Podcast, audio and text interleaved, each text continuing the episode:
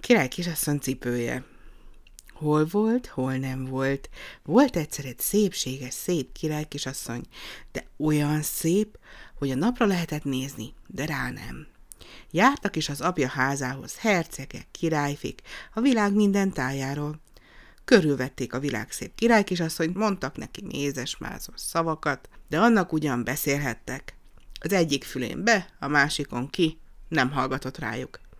Egyhez sem volt egy kegyes jó szava, és mennél jobban bizonyította ez is, az is, hogy így, meg úgy, tejbe-vajba fürözgetni, s tenyerén hordaná, ha az ő felesége lenne, annál nagyobbakat kacagott rajtuk, hogy a palota is csengett belé.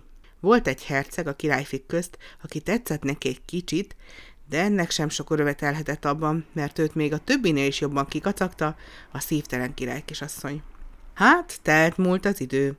A hercegek s királyfik is nagy elszontyolodva, ide-oda elszélettek. Egyszer, hogy volt, hogy nem, én bizony nem tudom, de gondolom, hogy úgy volt, ahogy volt, hát mondom, hogy két bolhácska ugrik a király kisasszony tenyerébe.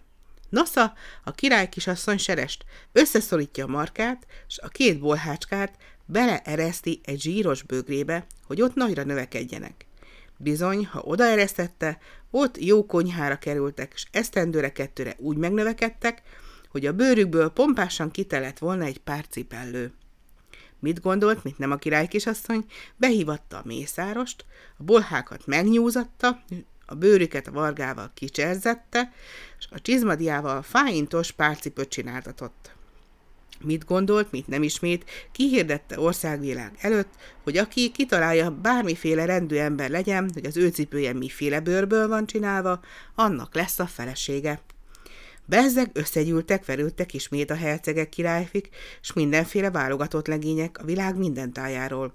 Glédába állottak az udvaron, és úgy találgatták, miféle bőrből van a király kisasszony cipője. Hiszen mondtak ezek mindenféle bőrt, de egy sem talált el az igazit hanem az a herceg, aki egy kicsit a király kisasszonynak is tetszett, fogta magát, felöltözött koldus ruhába, valahogy belopódzott a király kisasszony hálókamrácskájába, és ottan elbújt a kájhajukban, hát ha majd este a király kisasszony beszél a szoba leánynak a cipőjéről. Az bizony éppen úgy is lett, ahogy gondolta. A király kisasszony nagyokat kacagott a sok bolond feleleten, amit egész nap hallott, és azt mondta a szoba leányának. Meglásd, soha senki ki nem találja, hogy bolha bőrből van a cipőm. No, azt ugyan nem, még a világ, és még két nap mondta a szobelány is. Hiszen éppen eleget tudott a herceg. Másnap ő is a többi legény közé vegyült koldus ruhában, és mikor sor rákerült, megmondta egy szóra. Felséges királykisasszony, bolha bőrből van a cipőd. Hely, elhalványodott színében a király kisasszony reszketett, mint a nyárfa levél, de a szavát nem akarta megmásítani, és azt mondta. Eltaláltad te koldus ember, én szavant meg nem másítom, feleséged vagyok, ez órától fogva. Ásó kapa, s nagy harang válaszol el minket. Jól van, mondta a koldus ruhába öltözött herceg. Hát csak, vesd le, lelkem feleségem, szép sejem ruhádat, öltözte is koldus ruhába, mert úgy illünk egymáshoz. Akart, nem akart, koldus ruhába öltözött a kevély király kisasszony, s ment az urával a falu végére egy piszkos kaibába, az volt a lakásuk ezentúl. De még ez sem volt elég. Az urával reggeltől estig koldoni kellett, hogy járjon.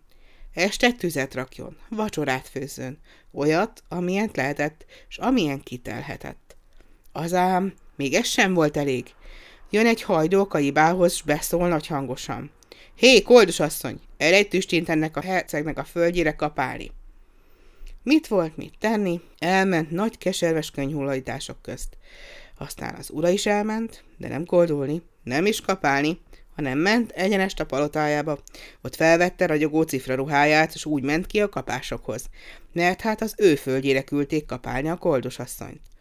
Ott a kapásokat egyre dicsérte a herceg, a feleségét pedig folyton becsmérelte, hogy ilyen, meg olyan napszámos, földet sem érdemelne vacsorára, nemhogy juhúsos kását, pedig szegény asszonyról csak úgy csorgott a verejték.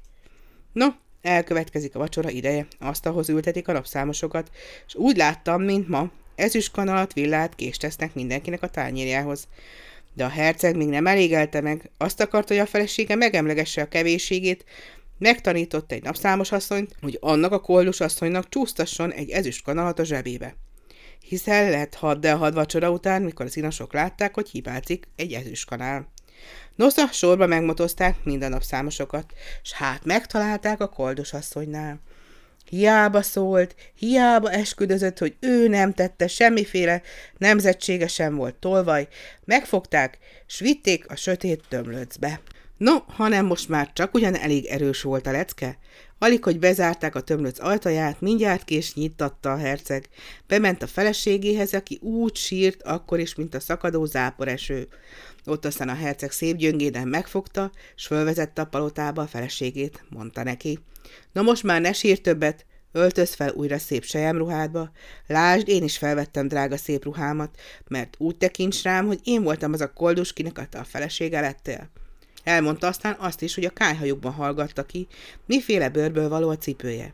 Bizony nem tette volna, ha szép szerével hozzámegy feleségül. No, száz szónak is egy a vége, olyan szépen megbékültek, és összemelegettek, hogy öröm volt látni. Én legalább láttam, ti is megnézhetitek bátran. Holnap legyenek a ti vendégeitek.